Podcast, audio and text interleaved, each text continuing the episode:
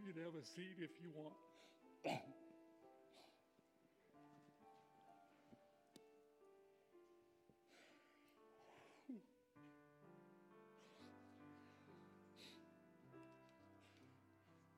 Thank you.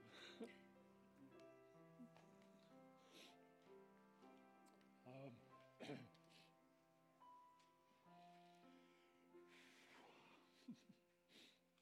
okay, right? And I'm not, you're not seeing denial on my face of uh, the words Kelly just told us about. It is well with my, with my soul. It's not resignation, it's a declaration. That's my take home today. And um, before you get away, you're. Um, My father said to me, it was a, a true treat to sit next to him this morning. And, and um, you may not know this, but my father was a pastor for like 150 years. And, and um, I was one of the kids in his church. And every Sunday, every Sunday. Dad, you know the song I asked you to make sure we sing it today was I Surrender All. And, uh, and here we are again singing that song, Dad. It's, uh, you know, I, I, I think of people like my dad. He's not the only one in this room by any stretch who truly live what we just sang. You've surrendered to Jesus Christ, and uh, you've surrendered all. And it's not resignation, it's a declaration. You, um, you may be like my dad who said this morning that he um, was up very, I guess, late last night or early this morning, depending on your point of view, and was thinking about heaven and thinking about what we, what we just sang about. So thank you, Jesus, right? Thank you. And, uh, it is well. it may sound contradictory if you're not um, if you're not new to the things of God and the truth of the scriptures and the presence of the Holy Spirit. Trust me to tell you that tears are mostly a splash, uh, uh, like, a, like an overflowing of the joy and the satisfaction of, of truth. And um, uh, the thing I wanted to tell Vicki, I think she snuck away, is that the, the songs, uh, be sure and tell Vicki that you can't sing those without the piano in a big, big way, right? So, uh, Vicki knows that, and um, you know many of you have reserved Vicki for your memorial someday to make sure uh, that the songs are sung correctly, and uh, you know, we are so blessed as a church. We have Krista and a wonderful team of worship leaders. And of course, if you don't know, Krista is connected to Michael. Uh, that's her husband. And they're away on the youth retreat. So if you're connecting dots, that's where she and uh, several on the team that are normally up here. And thank you, Kelly and Randy and um, and Katie. Where Katie's still in the front row, and um, there's one more song at the end. We're going to save it, okay? But um, I, um, it's one of those mornings where I just want to sob, and um, I'm just uh, grateful for God and for God's people. And um, I know you are too. And uh, I think the kids have already made their way out. Yeah, they said, he's, he's crying. Let's get out of here quick. That's okay, right? Well, I want to take you to uh, from one awkward moment to another. Um,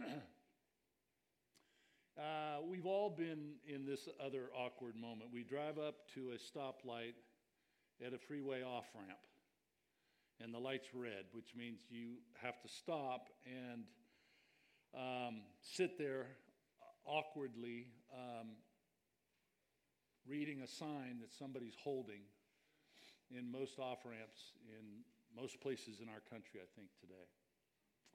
It's that moment where you're just thinking, darn, I wish that light was green, you know, and, and uh, so you could just sort of drive away quickly and, uh, and escape the moment. Um, it's uncomfortable to be sure. So while you're waiting, you have options, of course. Do you, do you smile at the person, or do you look the other way, pretending not to notice that they're there? I've done both. Um, I'm sometimes in those moments grateful that if Debbie's with me or somebody's with me, we can suddenly have this very involved conversation. You know, your laughter tells me you've done it too. So, um, the, uh, the other option, of course, is to roll down your window and, and actually say something. And uh, you know, of course, um, you know, uh, that also almost obligates you to do something, you know. And uh, then the light turns green and you drive off. And if you're the one that rolled down your window, you're wondering to yourself, what kind of Christian am I any, anyway? You know all those implications, and we've all wrestled with them. Um, I want to tell you a quick story of a friend of mine. This was a true story. He came off a, a freeway off ramp, as I just described, and there was a couple standing there side by side. And the woman looked very much pregnant. And uh, she had a big coat, top coat on, as I understood. Um, so he decided he just couldn't, couldn't live with himself he didn't do something about this. And he rolled down his window. I think the sign said something to the effect help us, uh, we're pregnant or we're with child, whatever it was. Um, so he rolled down his window, thought, I'm all in now. And, and he said these words If there's a baby under that coat, I'm going to take both of you shopping to meet every need you can imagine. Uh, the reason he asked if is because there was a certain uh, suspicion he had, an awkwardness. The bump seemed just too round um, of this woman. And she kind of threw a glance at the man next to her and looked down and this sheepishly revealed a soccer ball. True story. And uh, I don't know, it's kind of a bad joke, but maybe that's the new meaning of soccer mom. I don't really know, but anyway. um, yeah, yeah. Um, so I tell you that story. It is true. It really was true. And he really did have plans. And he had done this before, he told me, uh, to take a couple and take them through Target and a grocery store and other stores and absolutely load their baskets, like uh, obligating him further to take them wherever they needed to go because they're they didn't have the means to haul all this stuff home. So he was legit.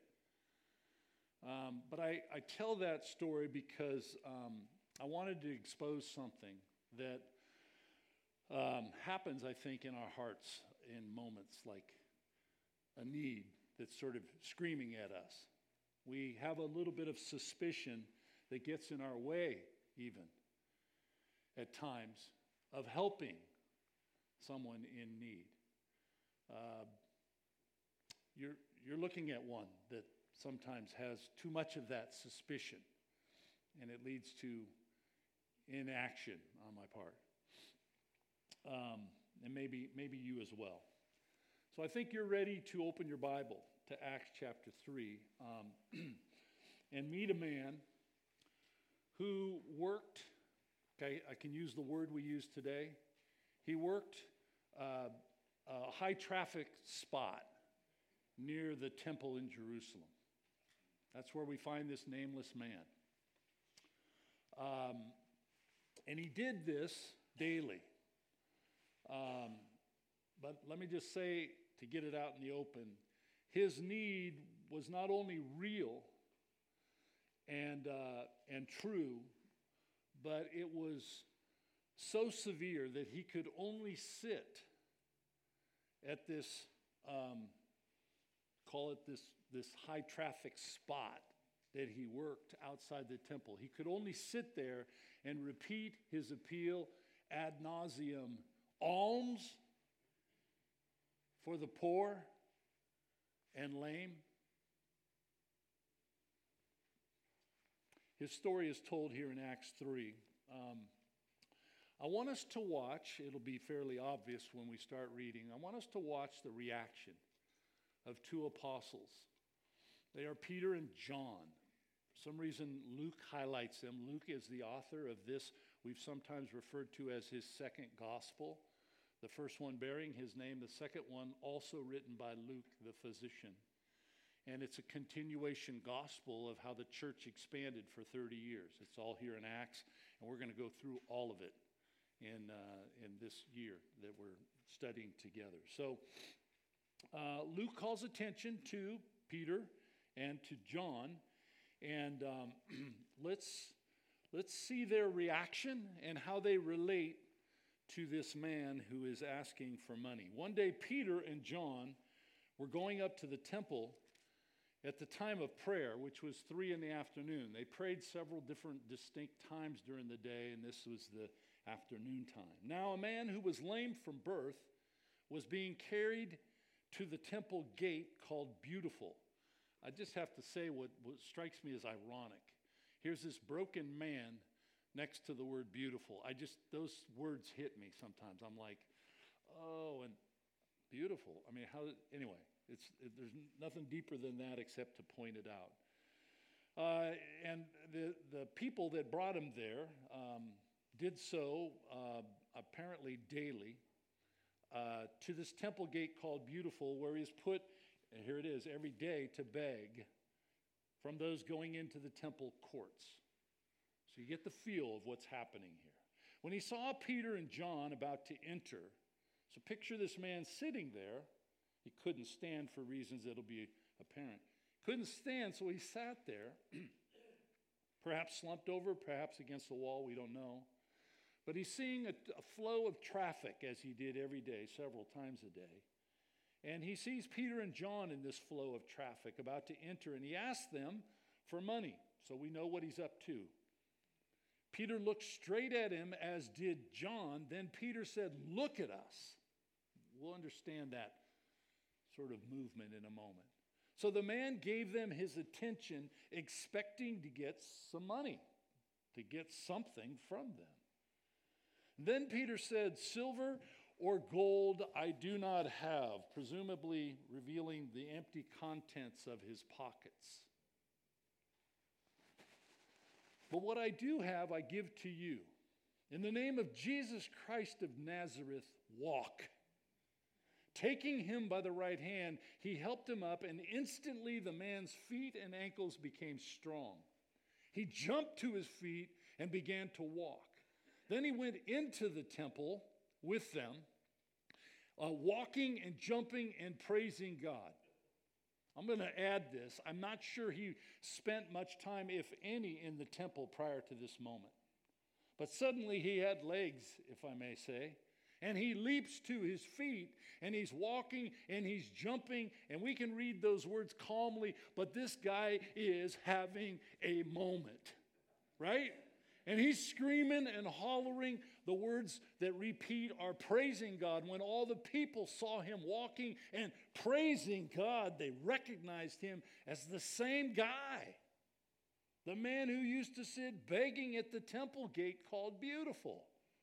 And they were filled with wonder and amazement at what had just happened to that guy. All right, um, let's draw out some details before we read on, because Peter gives us plenty more to go on. But some of the details include this Peter and John heading into the temple, as we've said, in the afternoon uh, to do what they did daily. We get that if you go back to chapter 2 and you read in verse 42 and verse, verse 46 that they gathered together and we're committed to. Devoted is the word. It's more than committed, it means commitment with passion. They were, verse 42 of chapter 2, they were devoting themselves to the apostles' teaching, fellowship, breaking of bread, and to prayer. And then we're told down in verse 46 every day they did it.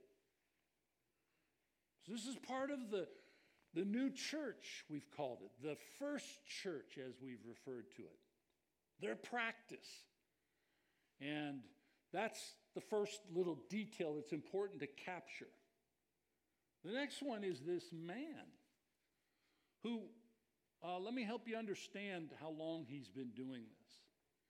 We're told that it's his whole lifetime, right? He's, um, he's lame, verse 2 says, from birth. It's a birth defect, we might say today. He was born that way.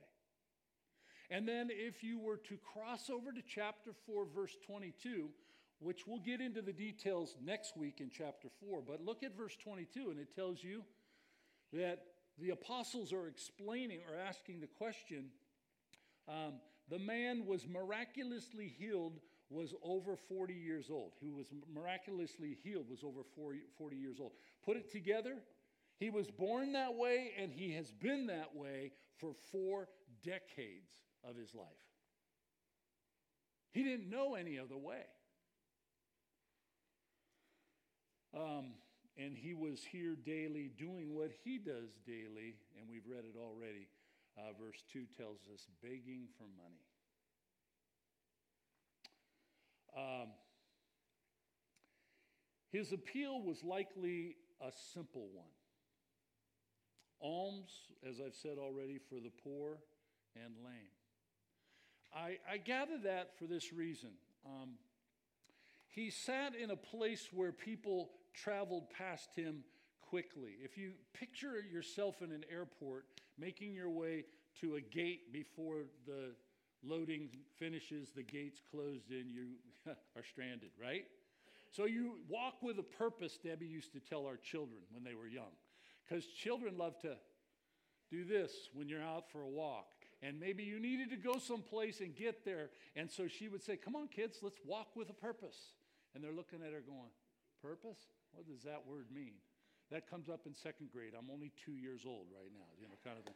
But they say it, it's this sense of purpose. These people are going into the temple, watching their watch, and realizing it's almost three. It's about time to pray. So this man didn't have time to go, hey, hey, hey, can I chat with you? Hey, uh, pardon me, uh, excuse me, ma'am, excuse me, sir. No, they didn't. He didn't have that time. It was simply alms for the poor and lame, alms for the poor and lame, alms for probably not even following them in with his words. So people are filing past him and he's saying alms. He might have had a container of some kind, maybe a cup, and he's saying alms for the poor and lame, alms for the poor and lame, alms for the poor and lame. And every so often there would be a jiggle, a mite maybe, something small. And at this moment, we're told, I don't see it as trivial at all, that Luke draws attention to the direct eye contact that's presented in verses 4 and 5. Peter looks straight at the man and John as well.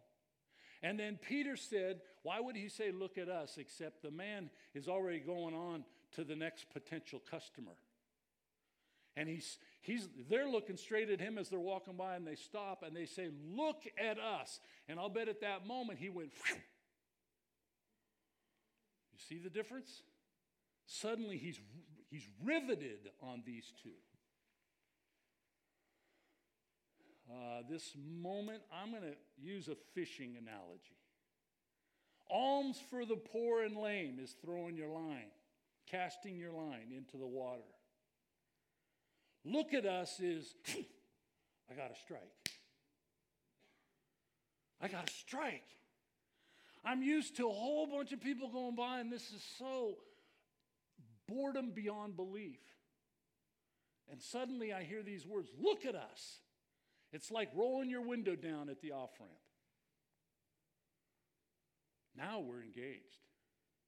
Now we're connected to what's going on here.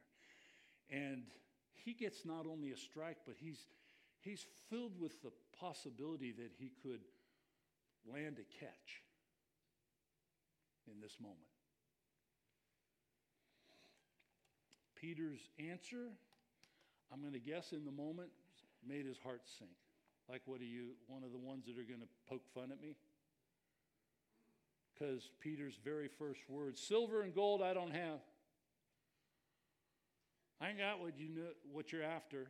You want money? I don't have it. However, Peter's response was, What I have, I give freely to you in the name of Jesus Christ of Nazareth. Walk. He didn't give him a handout. That would have been easy. On your way, get in there and pray. Go home for another day. That kind of, no, no. It's not that. He gave him not a handout, if you'll pardon the expression we use today. We're even told a hand up, right? Um, then came a sight. I put myself there, as I do all the time in these stories in the Bible. And if you were there, you had seen this, it's doubtful you would have ever forgotten the words that begin in verse 7 we already read. In that instant, the man's feet and ankles became strong. I don't know what it looked like, but I know I would have never forgotten what it looked like. He suddenly, we're told, instantly strong enough to stand up. Peter extends his hand, he jumps to his feet, and begins to walk. He had never done this in 40 years. Then he went with them into the temple.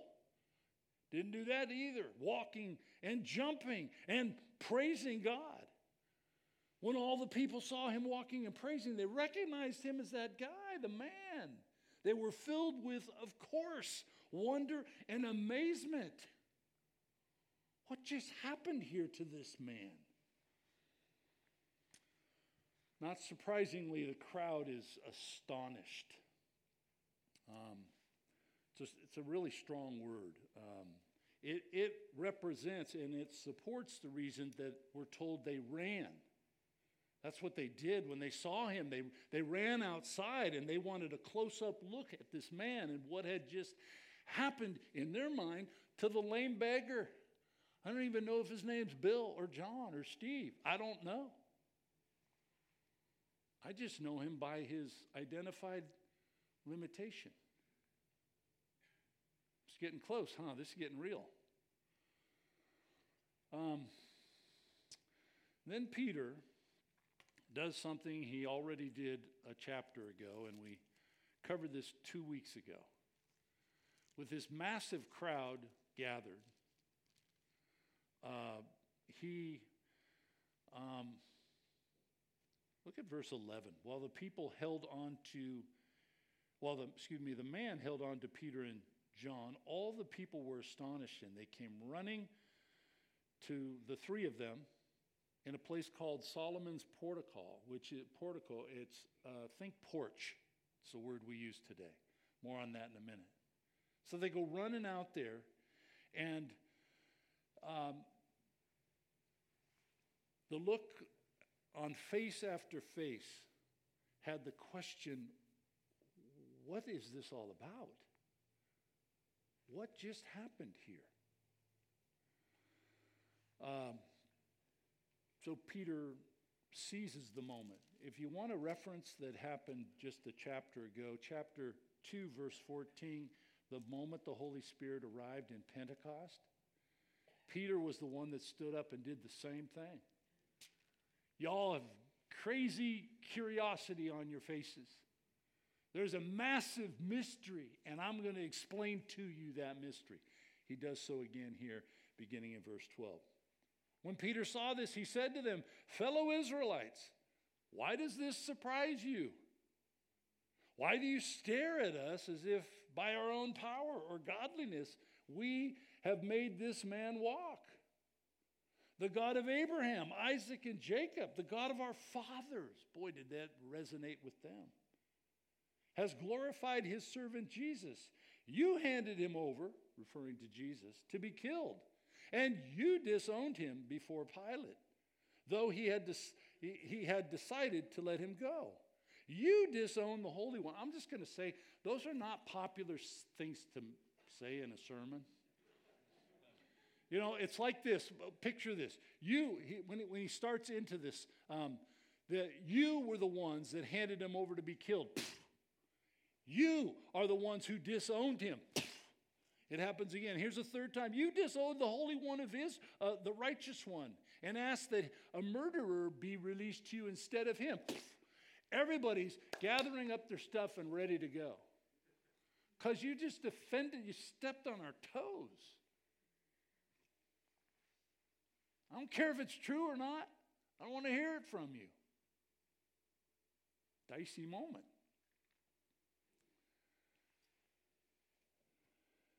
You killed the author of life. He's not finished, verse 15. But God raised him from the dead. Amen. We are witnesses of this.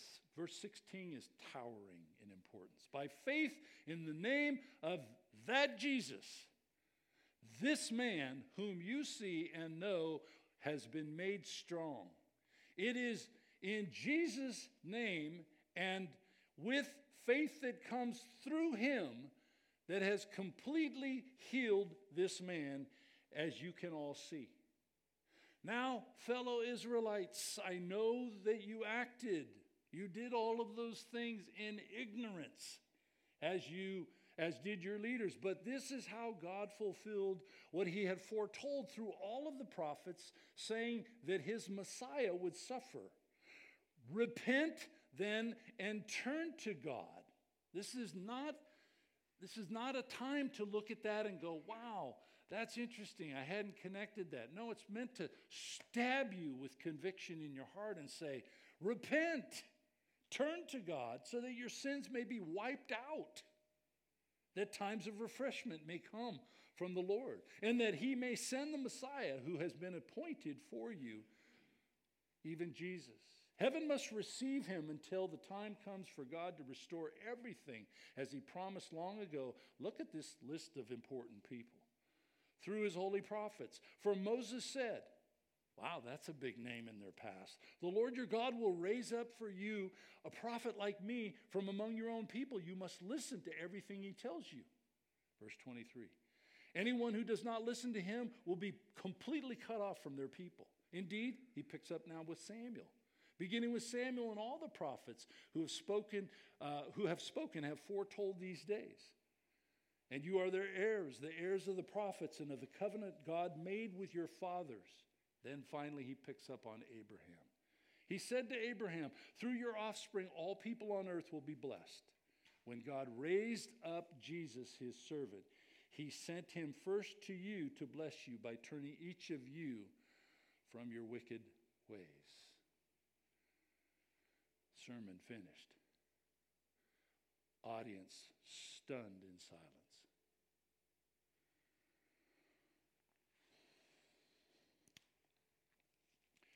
Um, Peter is making some really important, sweeping statements. The first being, we didn't heal this guy. It's not me and it's not John. Don't stare at me like I'm something big or important. I'm not. And then he goes up right away to say, you know something, let me clarify something. The God who healed this man did so to bring glory to his servant son Jesus. That's verse 13. God did this. And then Peter reminds the people that he was talking about a certain Jesus that they, this is the hardest part of his whole message, they had a hand in murdering.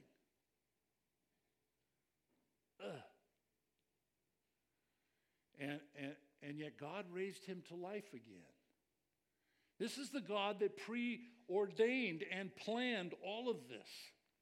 You just simply carried it out. You were the people on the ground that, that took his life. Um, this is the, the one he refers to, we've read it already, as the servant. That would be right out of Isaiah 53, right?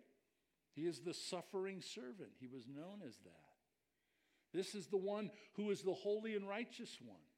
I love verse 15 in this text. He's talking about Jesus as the Prince of life, the giver of life. You took his life. theological truth be told, he gave his life. You didn't have the authority to take it. Um, but then he says again, Jesus is how this man is healed, was healed. Verse 16.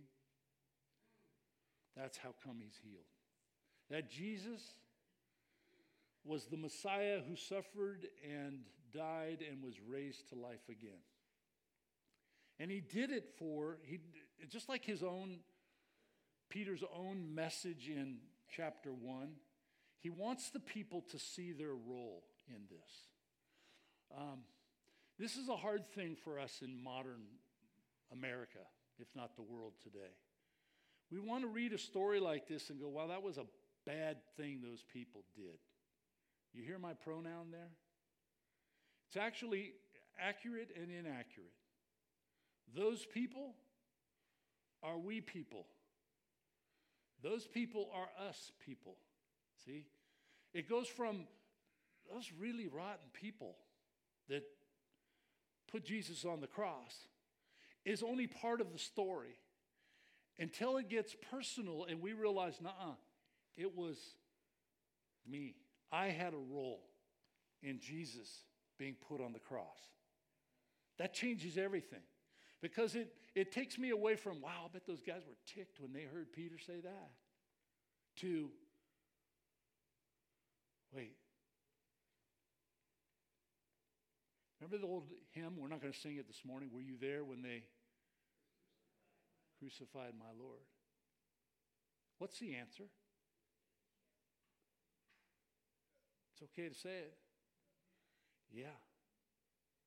There's blood on your hands, my hands, our hands. It takes it out of the history lesson and makes it his story lesson in our lives. You see that? It's, it's, a, it's a changer. And, and he tells us why this was done. I want, you, I want you to look at verse 19 because it picks up on some of the benefits that his death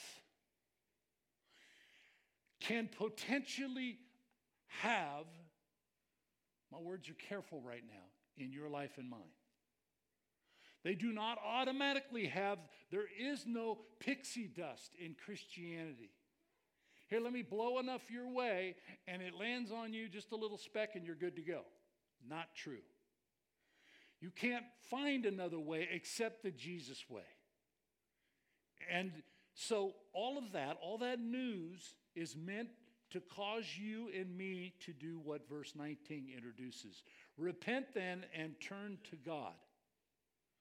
See the word so that next in the text? For the purpose of. If you repent and turn to God, the following outcomes are intended to happen in your life. That's how this reads, verse 19. The first, your sins will be wiped out. What's the word we use for sins being wiped out? Forgiveness, right? They'll be, cl- it's etch a sketch. You're cleaned. Your sins are wiped out. Secondly, times of refreshment, he say, says, will come from the Lord. That's renewal.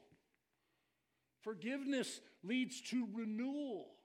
I've, I met Jesus and I'm brand new. Old things have passed away. I'm, it's like I was held underwater, about to drown, and, and, and I popped up and I can breathe and I can live. And then he, then he adds, and, and we can look forward to the return of Jesus. God will send Jesus for you. That's the final restoration, still to come. So I need to ask a question to make sure it's about us and not about them. Have you turned, repented, turned to God and had your sins wiped out? Um, you got to work on that question. You've got to stay with that question. It's an important, it's life and death question. It's that important. Um, Ref- refreshment won't come without repentance. People want to feel better about their lives. Who doesn't? I do. But the only pathway to feeling better, to be renewed, if you want to call that better, is to repent, to own my part, to say I did it. Um, there's a great summary statement. I want to re- I want to read this to you from. You don't have to turn there. It's from Second Thessalonians chapter one. The Apostle Paul sort of summarizes um, the last thing that was talked about here. The, the he'll stay in heaven until he comes again. Okay. Well, the Apostle Paul said that that day um, will bring the following: when the Lord Jesus is revealed from heaven in blazing fire with his powerful angels, he will bring judgment on those who do not know God and those who refuse the good news of our Lord Jesus Christ, who say, No, I'm too proud, I'm too whatever, but I'm not going to bow the knee and I'm not going to repent. And, Pastor, for the record, I'm not going to take upon myself what they did to him. Please don't believe that corrupt thinking. The goal of this pastor or any pastor that's teaching the truth is not to make you feel bad, but to make you see that what was done there would have been. I have blamed Adam and Eve forever. How many have? Gosh, what was she thinking when she ate? And frankly, what was he doing when he should have stopped her? Right? And we tease about that and we complain about that, but you know what? That could have just as well been Steve and Debbie. And I'm not making a point about marriage. I'm just saying, put your name there. And if you don't, there's a great risk you'll miss, you'll miss all of this. Back to the quote, Second Thessalonians. People that refuse to repent because they say, no, that's this happened long ago. It's not about me. I'm going to argue one thing right now 100% of this book called the Bible is about you and about me. Paul even says whatever was written in earlier times was written for us, our instruction, that through perseverance and encouragement from the scriptures, we might have hope. How do we have hope? Go back to God's word and find that hope in the giver of hope. I, I got to finish this quote. Refusing to do so, they will be punished with everlasting destruction, forever separated from the Lord and from his glorious power. When he comes on that day that we just read about, he will receive glory from his holy people, praise from all who believe. Amen. Um, Peter spent all his time preaching to these people. I just want to give you an image that you won't forget. I did. I, I actually stepped it off this, this Solomon's porch. It's basically Grace Point, the church, the worship center. It's column to column, about 30 feet wide. It's 90 feet long, which is pretty much our ushers on the back wall there, all the way past the cross here behind me. Uh, we have a microwave there to heat up lunch in the back room. It's kind of there, all right? So it's that long. Get this it's not A frame like a chalet that our building is, it's vertical 45 feet. So it's probably 15 feet taller, but if you kicked up this to like that, they're all gathered there, presumably thousands. So much for social distancing, right? and they're there riveted on what Peter is saying. He's got something here. I better listen to this. And they run outside and we're to this place called Solomon's Colonnade, or his porch. It's right next to the temple, and it's, it's really impressive. So, um, and they're there, and they're taking it in, and they're, they're, they're hearing him explain the things that I'm trying to re explain today. Now I want to bring it to a finish. By focusing on something that has bothered me since reading this story. You probably sense it already. In fact, truth be told, a number of things bother me about this story. Um, uh, something that struck me about this, um, the healing of this man, was the Bible's use of the words lame and beggar. Maybe I'm the only one. Maybe I'm being a little too sensitive and politically correct. Um, I did some checking, and it's actually worded differently elsewhere. Um, I suspect you're, I'm not the only one that found it a little cringeworthy to read. He was lame and he was a beggar. Um, so, both words, I looked them up lame and beggar, and they are, in fact, derogatory today. You won't win friends at the freeway off ramp. Hey, hey, lame guy, come here. Hey, beggar. You see, it's offensive, pushes people on their heels. Words like mobility impaired are preferred today, even handicapped is used today. Um, but I mean no offense by repeating those words, lame or beggar especially when I thought further about the man. And what was he there doing? He was begging. No trick question here. What was he begging for? Money. He, was begging for money. We're even told that. Um, and if you've ever been penniless, there's no shame in, in, in begging for help. You don't even think, well, you know, I got in this spot myself. I better just buck up and get out of it. You don't think that way.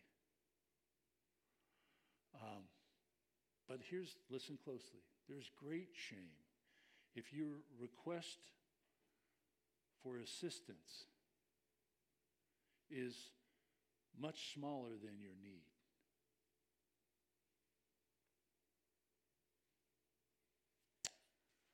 Um, and this man that day begged for what he begged for for, for a long time subsistence, right?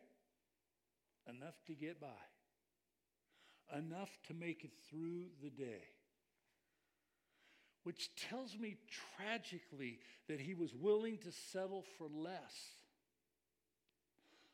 much less, eternally less than he received. Isn't that true? I just want a couple of pennies. But he got more than money. Stay with me. He got more, way more than money. He was healed. But wait, there's more. Right? We just read it. He went home in a different space than, than anything money could possibly have given him. He went home in a different space than he had ever gone home before with. He went home walking and jumping and most remarkable of all of all it, and it repeats twice praising god which tells me this he made the connection because he had a chance maybe a temptation to say peter john don't leave me man i need you if you just did this for me, I'll bet you can do a bunch more for me. Right? Can we meet here daily? You know? But instead, we're told he's, he's, he's praising God, he's giving glory to God, which tells me that he made the right connection. we'd all agree that healing was better, but salvation was the best, right? You, you got to see a man that left the temple that day. We're never told if he got any money. I don't think he cared. He got well, but I don't think that was the big deal. I think he went home whole in a relationship with the God that did this miracle for him. Read again verse 16. That's the deal. One further takeaway this morning. Peter preached a compelling sermon stating that um, what everyone saw happen that day was because of Jesus. And the obvious implication is if Jesus heals people, that man would say he did, then imagine what he might do in your life my life. I leave you with two of my favorite scriptures that want you to imagine. Don't just hear it as a suggestion from a pastor. Ask and you will receive, says Jesus, recorded in Matthew 7 7 to 8 or Luke 11. You can read it there. Ask and you will receive. Seek and you will find. Knock and the door will be open to you. For everyone who asks receives, everyone who seeks finds, everyone who knocks has the door open to them.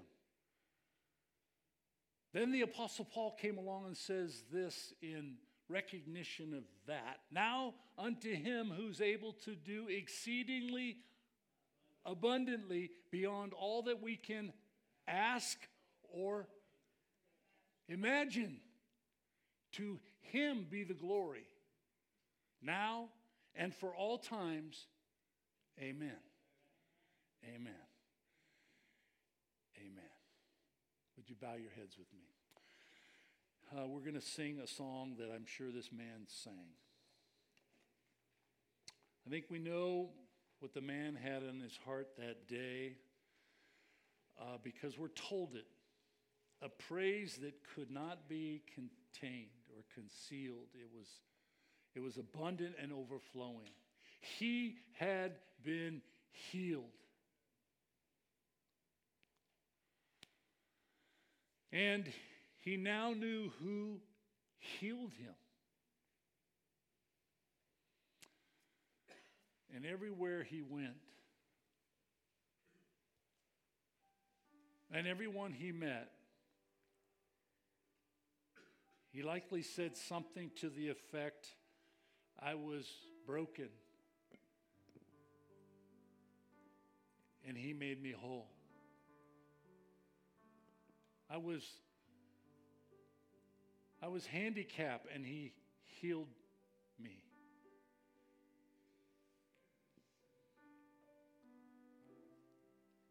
And I'll bet he sang and talked and told of the joy that filled his heart every chance he got. We have a similar song that shares similar joy. How great thou art. And just like the man didn't probably sing it ever again sitting down, I'm going to enjoy standing with you as we sing and are led in song, How Great Thou Art. Make it personal, my God, my God how great thou art. Let's stand together.